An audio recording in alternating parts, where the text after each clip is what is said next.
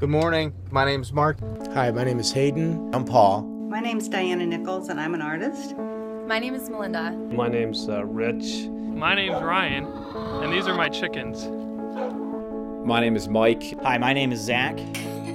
Hi, I'm Bree, and I love coffee. Like I totally love it. I, I, it's a problem. Probably the craziest thing I ever did was I put a backpack on and bought a one-way ticket to Buenos Aires, Argentina, and my goal was to live there for one year, and I did it. Uh, this is my friend Lucy. She's a dog. I'm heading to the office. So I'm doing my best to cut back those, and uh, this is my first cup today. So I have a pregnant wife and a pregnant goat, both due at the same time, and I'm trying to figure out where do I end up when the birthing happens. Uh, I love infomercials. Uh, God took Lisa and uh, me to uh, Vietnam to adopt our daughter. I've bought a few products and my wife's not very happy about that. And I am a lifetime U2 fan. and I'm a cosmetology student. My life changed when. My life changed when. And my life changed when My life changed when. My life changed when, My life changed when. My life changed when. and my life changed when. And my life changed when. My life changed when This morning, we actually have, we're in for a real treat. Um, we have Pastor Ryan Rodman from the Bath campus. Come on, let's give Ryan a hand. Yeah, that's awesome. So, Ryan, why don't you come on up here? Um, Ryan has been a uh, has been a part of Grace Church since 2000, so 15 years, and he's been a pastor on staff at Bath for about seven or eight of those years. So, again, if you could give, give him one more welcome, big round of applause, Pastor Ryan Rodman. Yay! Thanks, guys. I'm glad to be here for sure. Uh, just as a, a, side note, I kind of have a crush on you guys, man. I, I love Tony, and uh, we went to high school together. And so, anytime I get to have any little piece of information about what's happening at the Medina campus, I like totally tuned in. And so, I've been kind of watching and hearing and listening as you guys have journeyed together the last handful of years. And I just love seeing what God is doing here. It's amazing, and it's amazing to be a part of. So, privileged to be with you, and uh, I'm extremely excited to be with you here in your brand new space. Lots and lots of fun. I realize that uh, some of us haven't met each other, we don't know each other yet, and so I'll tell you a few quick things about myself. Uh, as Seth mentioned, I'm a pastor at the Bath campus, and I've been part of Grace for a little while now. And I want to introduce you here to my wife, Lori. We'll put her up here on the screen. And uh, yeah, she's hot. That's right. And I put uh, I put a picture of myself there as well to make sure you actually believe that I married her, right? Because I think at Grace, one of the things that happens is uh, it's like part of what you have to do to be on staff is you have to marry like way up, and so feel pretty successful in doing that. And then these uh, are our four kids. Uh, Laura and I've been married for 13 years. We've got uh, four kids. Uriah is our son. Isabella, Eden, and Olivia, and so four kids in five years. Uh, we have not slept much at all, but man, we have a ton of fun raising these these crazy children. They're a blast. So, I want to make sure you knew that. And then uh, I want to tell you a quick story about myself. So, whenever we have guests over to our house, um, Lori and I, we have folks over, friends, folks who've never been there before. I always kind of go through this process with people that come to my house. So we usually eat dinner and hang out a little bit. And then sometime throughout the experience of the Roadman home, you know, at some point, I want to take people outside and uh, I, I, want to introduce them to something that's very important to me. You see, see, I uh, heat my house with wood, and I love wood. I love to cut wood. I love to chop wood. I love to split wood. And so, sometime if you came to my house, what would happen is I would eventually take you outside and I'd show you my wood pile. It, that's what would happen. You know, if we had enough time, I would show you my chainsaw in my splitting maul, right, and kind of everything uh, that has to do with wood because I, I like it a lot. And uh, one time, right, my, after I've done this handful of times after right, guests have come over, Lori stops me after the guests leave and she's like, honey, you know I love you, right? And I'm like, yeah, dear. And she goes, sweetie, uh, you need to understand something. What's that? Nobody wants to see your wood pile, honey. I was like blown away, man, right? So I, I, talked to the people at the Bath campus about this, and I asked them, I said, hey, you guys want to see my wood pile, don't you? You know, and they were like, yes, we do. We absolutely want to see your wood pile. I, I, I went to the Norton campus, and I asked those nice people if they wanted to see my wood pile, and they said, yes, we do. And so I'm going to ask you, Would you like to see my wood pile? That's right. I, I just want to make sure you're ready for it, right? This is only just, this is one of my wood piles. And this is like, this is virtually like coming to my house. Are you ready to see it? You ready? Here it is. Boom. I feel personally connected to you now. Thank you. Thank you. Fun stuff. So that is my wood pile, and uh, I'm fired up to be with you, fired up to continue this. What happened? Oh, I forgot I'm at the pun campus. It's like part of what you have to do to even be here. I should have known. That was not intentional, but somebody grabbed it. Nicely done. Love being with you guys uh, this morning. And I'm super fired up about this series, My Life Changed When. And uh, I know personally for me, um, my life has changed radically. Right? I had no church background, didn't grow up knowing Jesus. And so for me, uh, when I say my life changed when, that, that really means something to me. Because I, I met Jesus as a young adult and, and saw that kind of radical shift in my life play out and have been able to tell that story over and over and over again. Actually, Tony would have known me both before and after, and seen that life change out play out for me.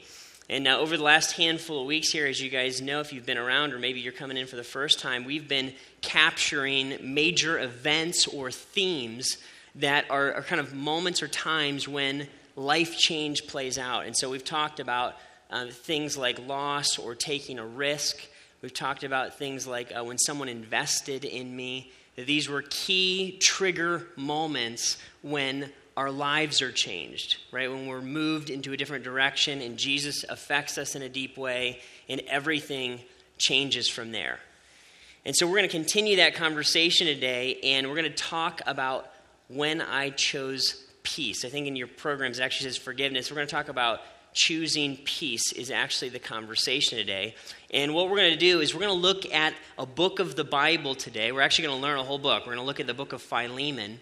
And here's the context a little bit. The Apostle Paul wrote this story. It's one chapter of the Bible. And what I feel like he's doing is he's zooming us into someone's my life changed when moment. It's as if someone is standing on the brink of the decision that would change their lives forever. And the Apostle Paul is calling someone to make that decision. We're going to look at that and we're going to see three people actually life changes playing out for all three of them, even though the sole focus of this book of the Bible is on a guy named Philemon. Why don't we go ahead and turn there? Turn there to the book of Philemon. If you don't have a Bible or newer translation of the Bible, you should be able to find one underneath the chairs there. And uh, you can even take that home with you if you don't have a copy yourself. Love to see you have a copy of God's Word and, uh, and be able to use that personally. The book of Philemon, if you're not familiar with it, look in the uh, kind of your table of contents. It's in the New Testament. It's a letter from Paul. And uh, Paul is writing from prison. He is uh, in jail in a difficult situation. And he's going to be appealing to uh, a brother and a friend, a guy named Philemon.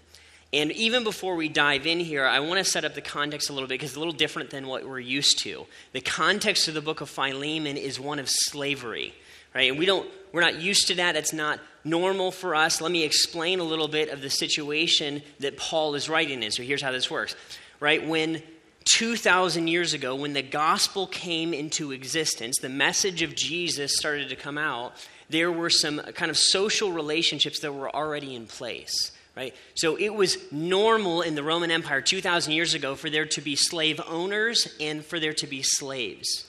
Right? Think employer, employee. It was almost that common that if you're a wealthy person and you needed to have some help, that you would have a slave or two around in your home serving your household. And so these relationships already existed, and the gospel message would come into those relationships and would change everything about them. And you might be asking, it does God approve of slavery? Is, is God pro slavery? Why didn't God just change slavery immediately when, when the Bible was being written? Why didn't He undo that? And I would tell you that God did not change the social institution of slavery immediately, but the gospel message would change slavery from the inside out.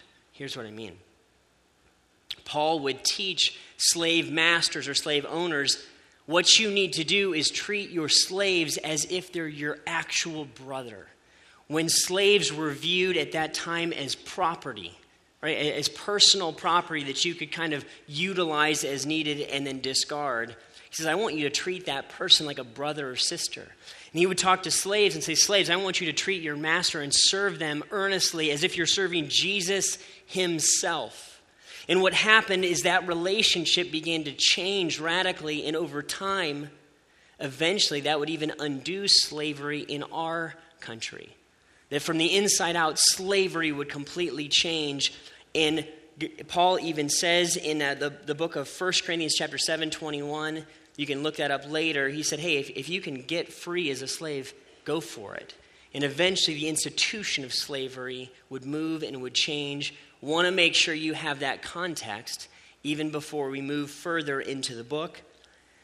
Paul, as I mentioned, is writing to Philemon, a wealthy slave owner.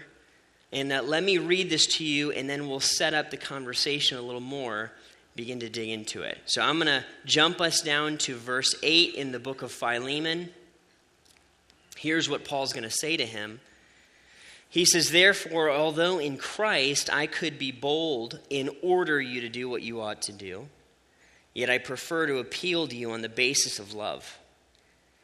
It is as none other than Paul, an old man and now also a prisoner of Christ Jesus. Paul would have been elderly, an elderly man writing from prison now. He says that I appeal to you for my son Onesimus who became my son while I was in chains. Formerly he was useless to you, but now he has become useful both to you and to me. Let me talk this through, introduce you to these three people. As I mentioned, there's these three major players that are playing out here in our story. And the first one we're going to look at is a, this guy named Philemon. Philemon is a wealthy slave owner he is going to be a guy that Paul's focusing in on. He had a church in his house. And one of the things we're going to learn about Philemon is Philemon was not happy. That's why he had that face. This is like the Bible by emoticons, right? So Philemon is not happy um, because his slave, this other guy we're going to set up, his name is Onesimus. Onesimus took advantage of Philemon, and Onesimus ran away from Philemon. When he did that, he was not yet a Christ follower. He stole some property, most likely from Philemon, ran away, and disappeared, and somehow he ran into Paul. Let me continue to read the story, and we'll continue to put some skin on this. Verse 12. Paul says this He says, I'm sending him who is my very heart back to you. I would have liked to keep him with me so that he could take your place in helping me while I'm in chains for the gospel. Right? He's in jail solely for the sake of his faith in Christ. He was put there in an act of persecution. He says, I'm in chains for the gospel. I did not want to do anything without your consent, so that any favor you would do would, uh, would not seem forced, but would be voluntary. Perhaps the reason he was separated from you for a little while was that you might have him back forever, no longer as a slave, but better than a slave, as a dear brother. He's very dear to me, but even dearer to you, both as a fellow man and as a brother in the Lord. Let me finish this out and we'll talk it through. He says, So if you consider me a partner, welcome him as you would welcome me. If he's done anything wrong or owes you anything, charge it to me. I, Paul, am writing this with my own hand. I'll pay it back. Not to mention that you owe me your very self. I do wish, brother, that I may have some benefit from you in the Lord. Refresh my heart in Christ. Confident of your obedience, I write to you, knowing that you will do even more than I ask. Lots going on here. Philemon, the wealthy slave owner, probably because he was a Christ follower, began to interact with Onesimus with kindness. He probably began to treat him like a brother because that's what Paul and the, the gospel teachers would have instructed him to do. He would have begun to put his his uh, kindness into Onesimus' life. Onesimus, a slave, not yet a believer, ran away, stole property. Somewhere along the line, he runs into the author of the book of Philemon, Paul.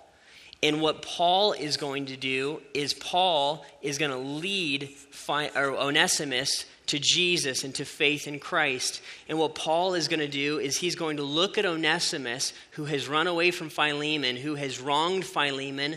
He's going to look at Philemon, who has been wronged. He loves Onesimus and he loves Philemon. And he's going to look at these two guys that he loves and he's going to say, Oh man, I want you guys to reconcile. You are a brother in Christ, and you are a brother in Christ. I want you guys to get peace in your life. I want to see that relationship restored. Man, I love you and I love you and I want you guys to love one another. There's a brokenness in your relationship. He looks at Philemon and says, Philemon, maybe the very reason this whole thing played out is so that Onesimus could come to know Christ and you could have him back and he could be your brother, not just in this life, but in the life to come, right now that he has come to know Christ. He has become your brother permanently. Okay. Here's our situation. Here's our three major players. Now, what I think is fascinating about this story this is not a story we talk about all the time, but I think it's incredibly useful to us and incredibly important. Here's why. I believe this story sets up for us a situation and a set of principles that we can understand because these three people, I think, represent three roles or three seats that we're going to find ourselves in in any human conflict. Because here's the reality if I'm a, a, person who has relationships with other people, all right, and I'm a sinful person, the, the Bible says that clearly, right? We're all kind of messed up.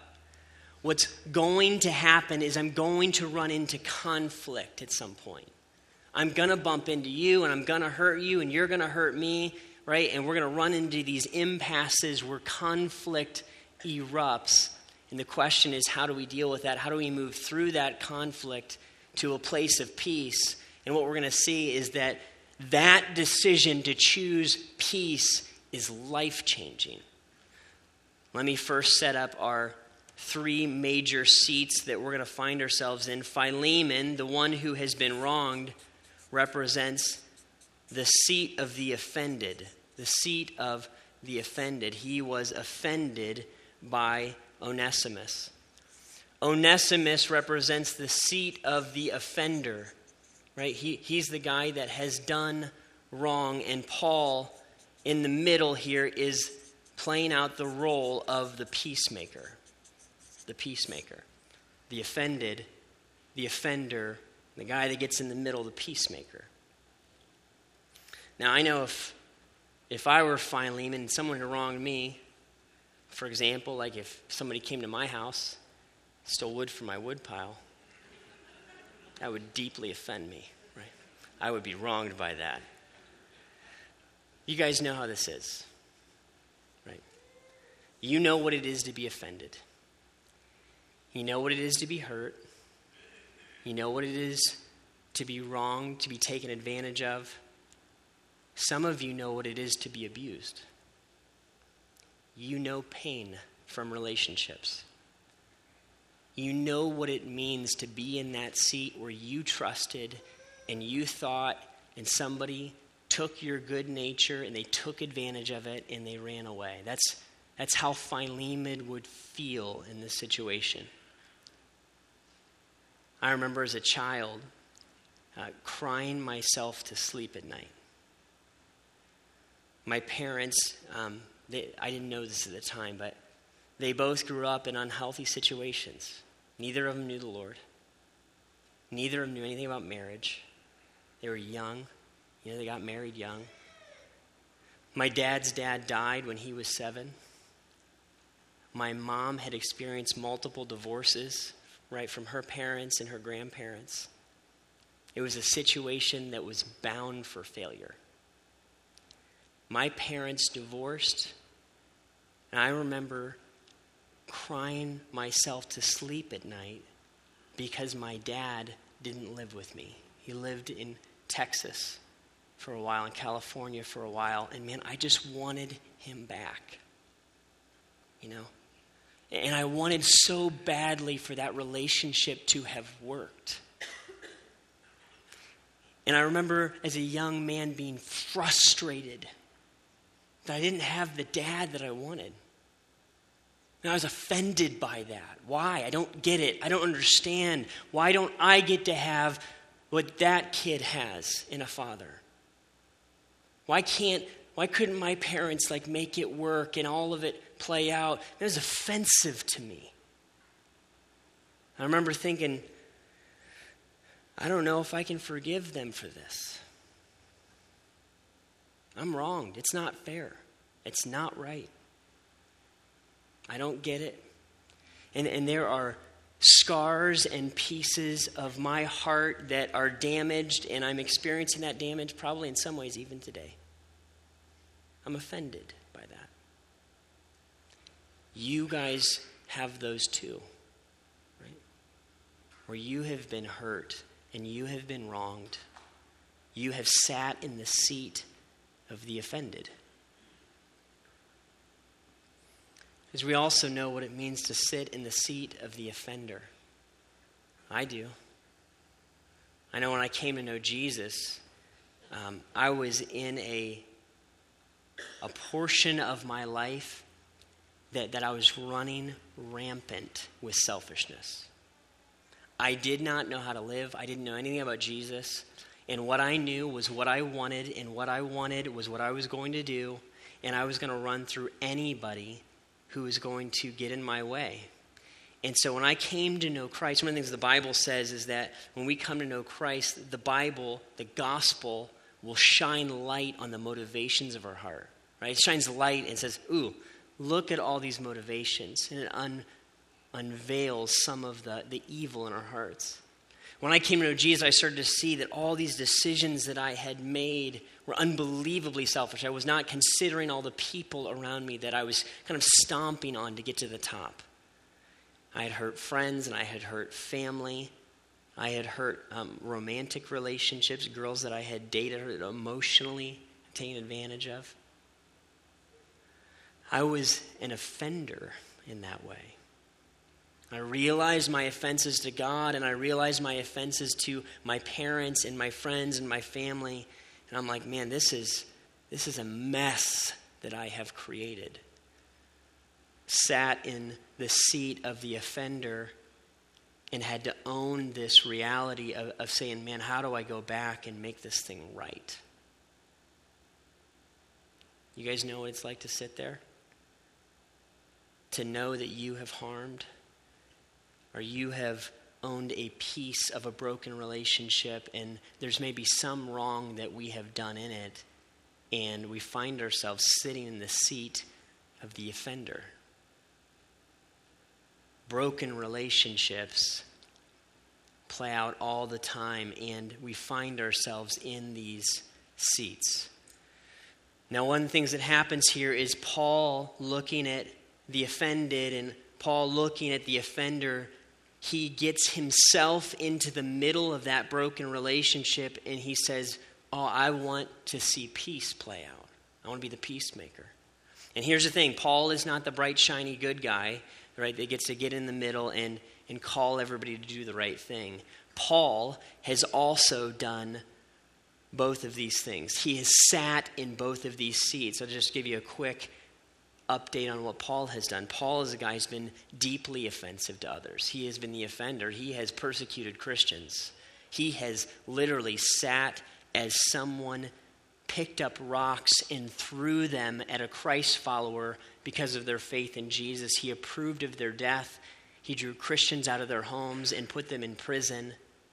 He offended God and he offended his fellow man. He knows what it's like to sit in that seat to have been guilty and to need to be forgiven. I'll tell you, Paul also knows what it means to be offended. Paul's a guy, this is a fun story. You may not know about it. It plays out in the book of Acts, where Paul was on these missionary journeys with a couple other guys, and they would travel all over the place. And these missionary journeys were dangerous. Paul would literally be stoned himself at one point. And, and the trust and the bond between Paul and his companions on these trips had to be so fragile and so well guarded. They need to rely on each other and depend on each other. And a guy named Mark, one of these two guys he was on this trip with, he quit on them one day when they needed him most. And Paul would look at this guy named Mark and say, I'm done working with him. I can't rely on him. It's over. They got into a fight. We're talking about pastors getting in fights. And looking and saying, I can't work with that guy. I'm offended by him. He abandoned us in our time of need. It's over. Broken relationship. Paul knows what it means to be the offender. He knows what it means to be the offended. He gets in the middle and he says, Man, I need peace to happen. And I want to show you one reason why I think this is so important to Paul. If you look in the book of Philemon, the very end here in verse 23 and 24, he's sending his greetings from his fellow workers. He says, Epaphras in verse 23, my fellow prisoner in Christ Jesus, he sends you his greetings.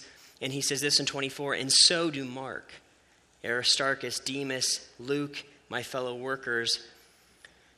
In this situation, when Paul says Mark and he puts him first, here's what everybody who's reading this letter knows. Everybody knows about the fight between Paul and Mark. Everybody knows that they broke up and they weren't working together. And they all know about how they reconciled. We don't know all of how that played out, but it shows up here because Paul is going to say that Mark is useful to him. He's a fellow worker. Man, he knows the, the importance, the critical importance of working to a place of peace. And now he puts himself in the middle of that situation and he says, Oh man, you got to work this out. You got to move towards peace. Let me give you guys a verse. I think if Paul had to sum this all up, here's how I think Paul would lay it out for us. This is a verse worth memorizing. It is a fantastic verse. Let me give it to you. Romans 12, 18. Romans 12, 18. If you have your Bibles, you can turn there. Just listen. It's just one verse. But it is so important in human relationships. Here's what Paul says He says, If it is possible, if it is possible, as far as it depends on you, live at peace with everyone. Let me read that again. If it is possible, as far as it depends on you, live at peace with everyone. A couple things I want to say that I think Paul would draw our attention to. Sometimes peace is not possible. Sometimes it's not possible. Sometimes you have done everything you can do you have said everything you know how to say. You have humbled yourself. You have taken ownership for your side of the broken relationship. And Jesus would even tell, tell us hey, sometimes this thing, it's not able to be fully reconciled. Peace isn't always possible. But Paul's going to tell us, he says, hey, as far as it depends on you, whatever's in your power, any initiative that you can take to make peace in a broken relationship, as far as it depends on you, own that. You be the one to initiate contact. You be the one to open the conversation up again. You be the one, right, to fire this thing up and, and however you need to move towards peace, do it. Here's how Paul would lay it out for us whatever seat I find myself in. If I'm in the seat of the offended, or I'm in the seat of the peacemaker, if I'm in the seat of the offender, we are all called to move towards and to choose peace. Paul's saying it's not okay anymore. Now that you're a Christ follower, it's not okay to have broken relationships. Not that we didn't try right? not that we didn't move towards. It's not okay to blow people off because there's 7 billion other people on the planet we can talk to. So it says it's not all right to treat people like they're dead to us. Paul would say, Is there somebody that, you know, when you show up at the grocery store or you go to Target, that, that you run the other way because that person's there. And you blush and you think, oh no, I can't have that conversation. Is there someone that I'm not talking to? Is there somebody that I have to take a step towards peace with? Because I want to show you this story. It's a, a video, of our friend Zach here, he's an amazing My Life Changed When story. It's all about how he moved towards peace. Let's watch this for a minute. Hi, my name is Zach, and my life changed uh, when I chose peace. Um, you know, in, in my life, I've really only had uh, two people that I ever really counted as, as very good friends. Um, and when I was 19 years old, uh, one of them shot and killed my older brother in the kitchen of my apartment. And when I was 25 years old, um, my wife and I were in a church, and it was um, there was a gentleman there mentoring us and teaching my kids Sunday school class that I later found out had been having an affair with my wife. Um, we eventually got a divorce based on that. Um, two years ago, when I accepted Christ, um, I had a lot of issues with trust, uh, with bitterness, with quite frankly just pure hatred. And over about a six month process of really just praying about it and, and giving it over to the Lord. And, and when those people entered my mind, um, instead of um, being filled with so much hatred, just, just really praying and, and trying to give it over to God in the best way that I know how. Um, God has really turned both situations upside down. Uh, the gentleman that shot my brother, I was able to reach out to um, through uh, texting and through letters um, with a, a, an amazing positive response from him. And um, since then, my relationship with my ex and her new husband has uh, grown by leaps and bounds um, to the point to where last summer, when my wife and my children were baptized, her and her husband and family actually attended the baptism services.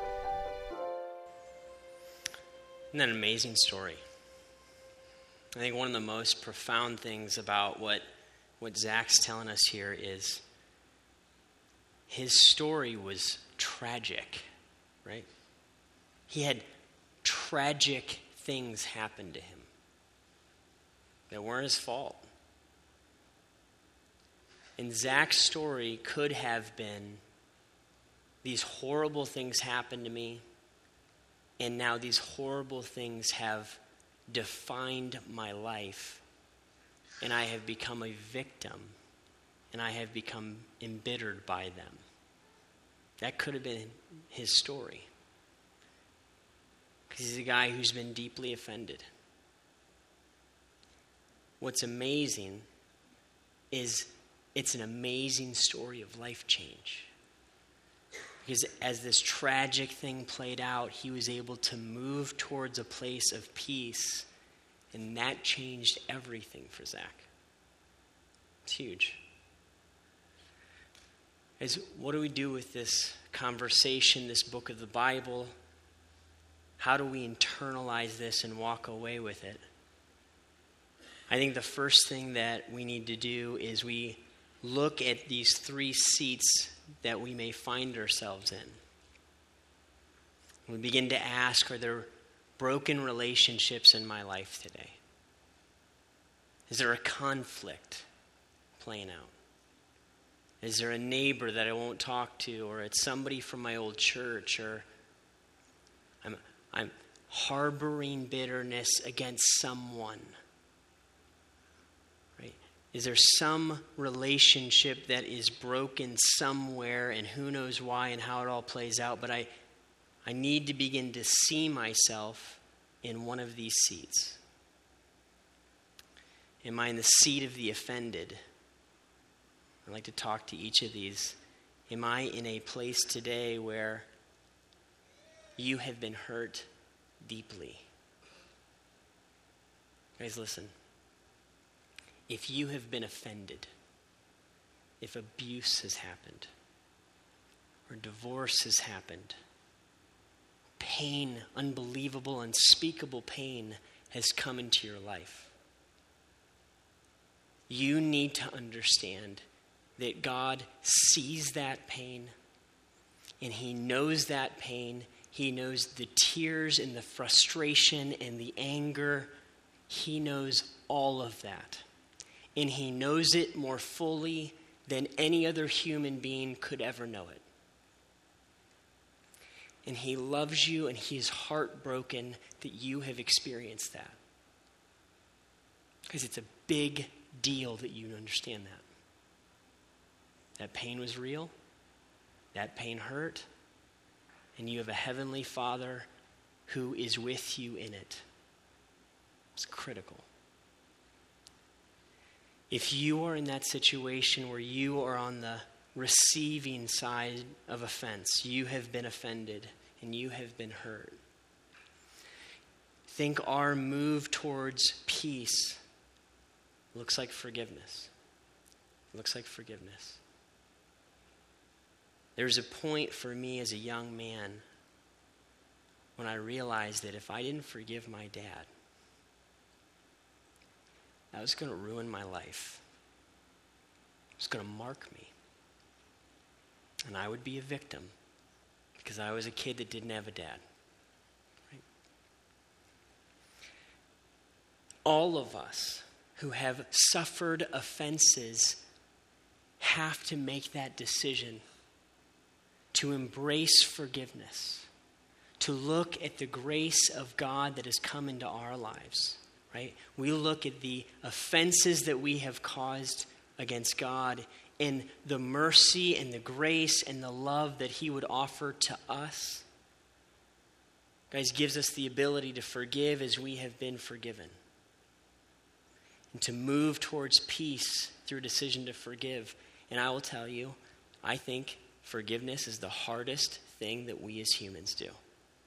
I think it's incredibly difficult and incredibly important because it releases us of bitterness and it changes our lives.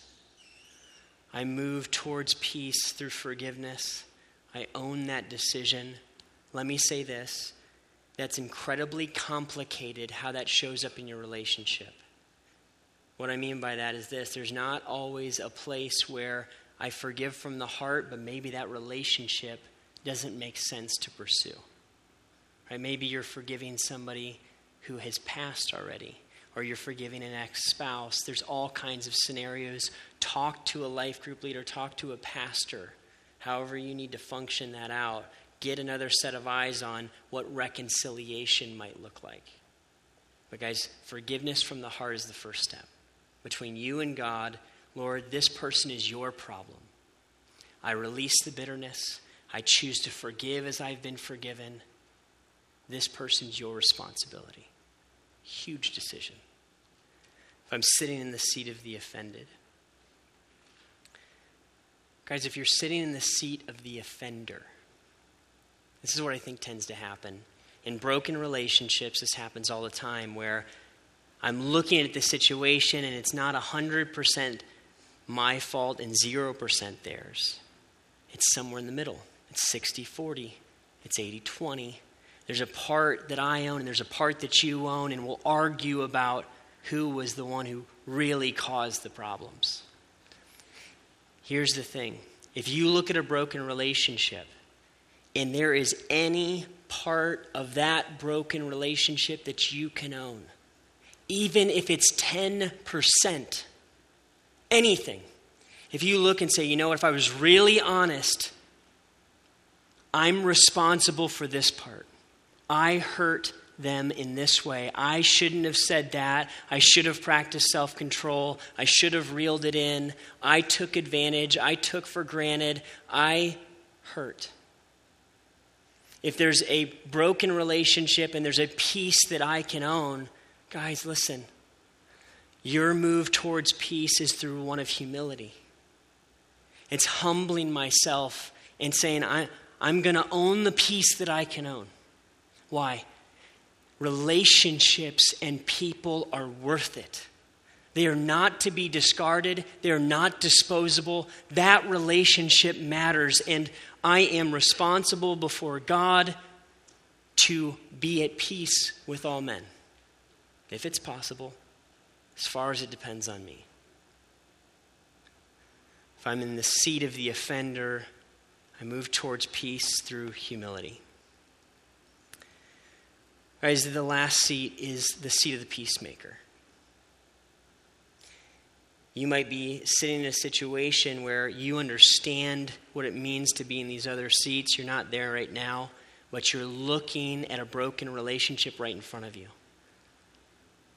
You're looking at two close family members or two people that you love deeply who are in a broken relationship. I'm not talking about meddling, I'm not talking about sticking our noses where they don't belong. I'm talking about two people that I have an intimate relationship with, that there's brokenness in that relationship, man, and, and I'm the right person to move towards them, to get involved, to be a peacemaker. As if that's where you are today, your move towards peace is through courage. Because here's the reality you get involved and get in the middle of a broken relationship, it's pretty likely that you're going to take hits from both sides. It's worth it. It's worth it. That takes wisdom to understand when to get involved and when not to. But have the courage, if you know you need to, to move into that situation. If I'm offended, choose forgiveness. If I'm the offender, I choose humility. If I'm the peacemaker, I need some courage. This is what it means to move towards peace. Guys, listen.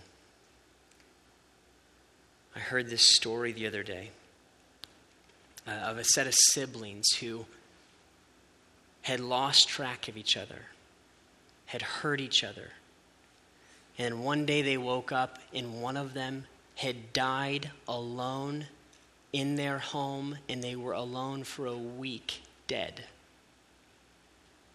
Nobody knew, no connections.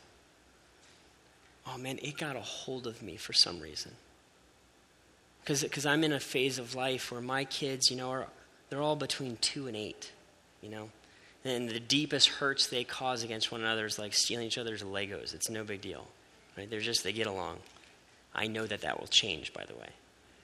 But I, I imagine, guys, their passion for one another, to be together, to love one another, right? They go a couple days without seeing each other and they're like longing to be with one another. And I thought, how's it possible that we go from this kind of love and affection and intimacy with one another to being completely fractured and fragmented where we don't talk and there's brokenness in relationships? Because you know what I began to get a hold of was the heart of God. Because when God looks at us, he feels like I do about my little nuclear family, like my kids. You know, I realize is God loves my enemy, the person who hurt me, more than I love my own kids. And it breaks his heart when peace can't happen, when we can't figure it out. His passion is to see his family united and to see harmony in relationships. Guys, and life change happens on that road. Would you move towards peace today? Guys, I'm going to ask the band to come out and I want to pray for us. Ask God to bring these relationships to our mind. See life change happen through it. Father, I want to say thank you. Thank you that you sent your Son as the ultimate peacemaker. Because, Lord, we have offended you deeply in our sin. And because of your grace and your rich mercy, you move towards us. And Lord, you offered your Son to make peace and to bring healing in our brokenness. Lord, I, I want to pray today for my friends who have been offended. Lord, I pray that you would heal. Lord, that you would move our hearts towards forgiveness, even if it's from 20 years ago. Wherever those offenses find themselves, Lord, help us to forgive. Lord, I pray for my friends and I who have been in the seat of the offender. Lord, would you give us humility to say, Lord, it's, it's my fault. I own it. I was wrong. I'm responsible. God, would you give us courage to be peacemakers? People that long for the unity and the harmony that comes from the heart of God. Lord, help us to see today how we might move towards peace. Would you work in our hearts and work in our minds? Heal our relationships. It's in your name that we pray, Jesus.